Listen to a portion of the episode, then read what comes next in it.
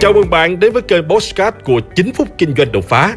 Trong chiếc mục Postcard này, chúng ta sẽ cùng trao đổi với nhau về những chủ đề liên quan đến các lĩnh vực kinh doanh, đầu tư, marketing, bán hàng, phát triển bản thân, với mục đích giúp nhau để cùng nhau kiến tạo thành công bền vững và xây dựng cuộc sống hạnh phúc viên mãn.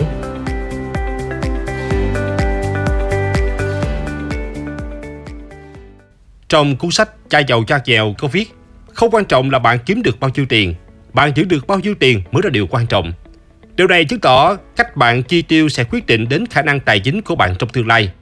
Theo một nghiên cứu, trung bình một đời người chúng ta dành khoảng 70% thu nhập hàng năm cho ba loại chi phí đó là nhà cửa, đi lại và ăn uống. Nếu như chúng ta có thể cắt giảm bớt những loại chi phí này thì bạn sẽ có thể tiết kiệm được rất nhiều tiền. Và hôm nay tôi sẽ chỉ cho bạn cách cắt giảm ba loại chi phí này một cách vô cùng hợp lý mà vẫn đảm bảo chất lượng cuộc sống của bạn. Bắt đầu ngay thôi nào. Một, đối với việc đi lại. Có thể bạn chưa từng nghĩ đến những loại chi phí này. Nếu hàng ngày bạn đi làm bằng taxi hoặc là xe ôm, chi phí cho mỗi lần tạm tính là 30.000 đồng. Mỗi ngày bạn đi hai lượt đi và về. Vậy một ngày bạn sẽ mất khoảng là 60.000 đi lại. Nhưng cho 30 ngày thì bạn mất khoảng là 1 triệu 8. Chưa kể những lần bạn đi gặp đối tác, đi chơi hay là shopping. Trong khi đó, nếu bạn sử dụng xe máy của mình để di chuyển thì mỗi tháng bạn chỉ mất khoảng 300 nghìn tiền xăng mà thôi. Và nếu bạn di chuyển bằng xe bus thì bạn chỉ mất khoảng là 200 nghìn một tháng mà thôi. Rõ ràng, bạn hoàn toàn có thể tiết kiệm được từ 1 triệu đến 1 triệu 500 nghìn đồng mỗi tháng cho việc đi lại. Bạn tích góp bao nhiêu năm được một khoản tiền tiết kiệm nhưng chỉ vì yêu thích một chiếc xe đời mới, bạn sẵn sàng bỏ ra toàn bộ số tiền đó, thậm chí là vay mượn để mua bằng được chiếc xe. Mục đích là để thỏa mãn tính sở hữu hay đơn giản chỉ vì sĩ diện với bạn bè. Tôi thấy vấn đề này rất nhiều người đang mắc phải, thậm chí là với những người có thu nhập thấp, khiến cuộc sống của họ cứ mãi luẩn quẩn trong vòng quay nợ nần và không thể dư giả được. Tôi phải khẳng định với bạn rằng, thói quen mua sắm thích là phải mua bằng được, thực sự rất nguy hiểm. Nó chỉ phù hợp với những người giàu có, những người đã tự do về tài chính. Còn nếu bạn không phải là một trong hai đối tượng trên, tôi muốn dành cho bạn một lời khuyên là hãy chỉ xem xe cộ là một loại phương tiện đi lại, một công cụ để giúp bạn làm việc và kiếm tiền. Vì thế, hãy lựa chọn một chiếc xe phù hợp với hoàn cảnh và túi tiền của bạn. Đừng biến nó thành ông chủ để hàng tháng phải còng lưng ra làm việc để cung phụng nó. Còn một điều nữa, sẽ đỡ bất hợp lý khi thu nhập hàng tháng của bạn chỉ có là 10 triệu thôi, nhưng mà một năm bạn lại đi du lịch từ 4 đến 5 lần. Tôi biết bạn sẽ phản biện rằng, tuổi trẻ thì phải đi đây đó, mở rộng tầm mắt, khám phá thế giới. Điều này hoàn toàn đúng, nhưng bạn phải biết cân nhắc để sau mỗi chuyến đi bạn không phải trả hóa đơn ghi nợ. Tốt nhất là với thu nhập đó thì mỗi năm bạn chỉ nên đi du lịch một lần, cùng lắm là hai lần và không vượt quá con số này. Nếu bạn không thể nâng mức thu nhập của mình lên, cách khôn ngoan nhất là hãy để dành số tiền đó để tiết kiệm và đầu tư. Sau này, khi khối tài sản của bạn tăng lên, bạn hoàn toàn có thể thoải mái xách ba lô lên và đi mà không cần phải suy nghĩ gì về tiền. 2. Đối với việc nhà cửa, Đối với vấn đề này, tôi phải nói với bạn một điều là 30 tuổi dốc hết tiền ra để mua nhà là dại. Câu này hoàn toàn đúng với những người thu nhập thấp và chưa đủ tài chính để mua nhà. Hiện nay có rất nhiều người trẻ tuổi, đặc biệt là những người đã lập gia đình, có suy nghĩ là phải mua nhà để ổn định cuộc sống. Điều này không có gì là sai, nhưng nếu mua nhà lúc bạn chưa đủ tài chính sẽ là áp lực, gánh nặng cho cuộc sống của bạn.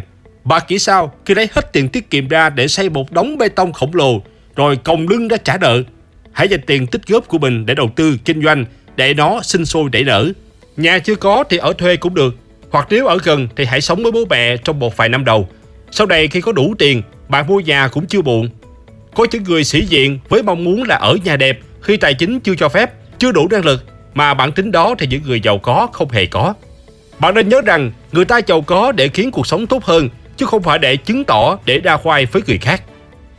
3. Đối với việc ăn uống bạn có thói quen uống cà phê vào buổi sáng và bạn thường xuyên phải chi khoảng từ 35 đến 70 nghìn cho sở thích này. Vậy là mỗi tháng bạn sẽ phải tốn từ 1 tới 2 triệu.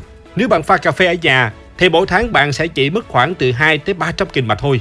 Buổi chiều bạn lại làm thêm một cốc trà sữa hoặc là một cốc chè hay là một số đồ ăn vặt khác thì bạn sẽ phải chi thêm từ 20 tới 70 nghìn, tương đương từ 600 đến 2 triệu đồng một tháng. Nếu cắt giảm những khoản chi tiêu này thì mỗi tháng bạn vừa có một khoản tiết kiệm vừa hạn chế được nguy cơ béo phì. Bà là dân văn phòng và thường xuyên có thói quen là ăn trưa bên ngoài, sau đó là đi cà phê rồi mua sắm với bạn bè. Mỗi bữa ăn như vậy có lẽ phải tiêu tốn từ 70 đến 100 nghìn. Mỗi tháng bạn sẽ mất từ 2 tới 3 triệu tiền ăn. Đấy là chưa kể nếu buổi tối bạn cũng ăn ở ngoài thì số tiền bạn bỏ ra sẽ là con số gấp đôi. Thậm chí có những hôm bạn còn đi ăn nhà hàng sang trọng đắt tiền thì chi phí bạn bỏ ra cho những bữa ăn xa xỉ sẽ là từ 3 tới 5 triệu. Tức là một tháng bạn mất khoảng hơn 7 triệu cho việc ăn uống. Tệ hơn là bạn thường có thói quen đi bar, nhậu nhẹt thì tôi tin rằng số tiền bạn phải bỏ ra còn hơn rất nhiều con số mà tôi vừa nói đến. Nhưng nếu bạn tự nấu ăn tại nhà thì số tiền này sẽ chỉ còn khoảng một nửa, thậm chí là ít hơn. Cách đây vừa giúp bạn tiết kiệm vừa đảm bảo được sức khỏe. Có một câu nói mà tôi phải nói với các bạn ngay lúc này là đừng ăn một bữa đắt tiền nếu không ai nhìn thấy. Tôi không hề cổ suý cho việc bạn phải chứng tỏ đẳng cấp với ai cả. Chỉ là bạn cố gắng bao nhiêu mà không ai công nhận thì cũng bằng thừa. Nếu có thể chi tiêu tiền cho việc ăn uống, hãy dành bữa ăn đó cho những người quan trọng, những người có thể tăng thu nhập của bạn. Vừa rồi, tôi vừa chỉ ra ba cách cắt giảm chi phí giúp bạn có thể tiết kiệm và sử dụng hợp lý các khoản chi tiêu. Nếu bạn áp dụng theo cách này, tôi tin rằng bạn sẽ tiết kiệm được một khoản kha khá hàng tháng. Hãy like và chia sẻ podcast này để nó có thể tiếp cận và giúp ích cho nhiều người hơn nữa. Đồng thời nhấn vào nút theo dõi kênh podcast của tôi để nghe thêm nhiều nội dung hấp dẫn khác. Cảm ơn bạn đã dành thời gian lắng nghe. Chúc bạn thành công và hẹn gặp lại bạn trong những chủ đề tiếp theo.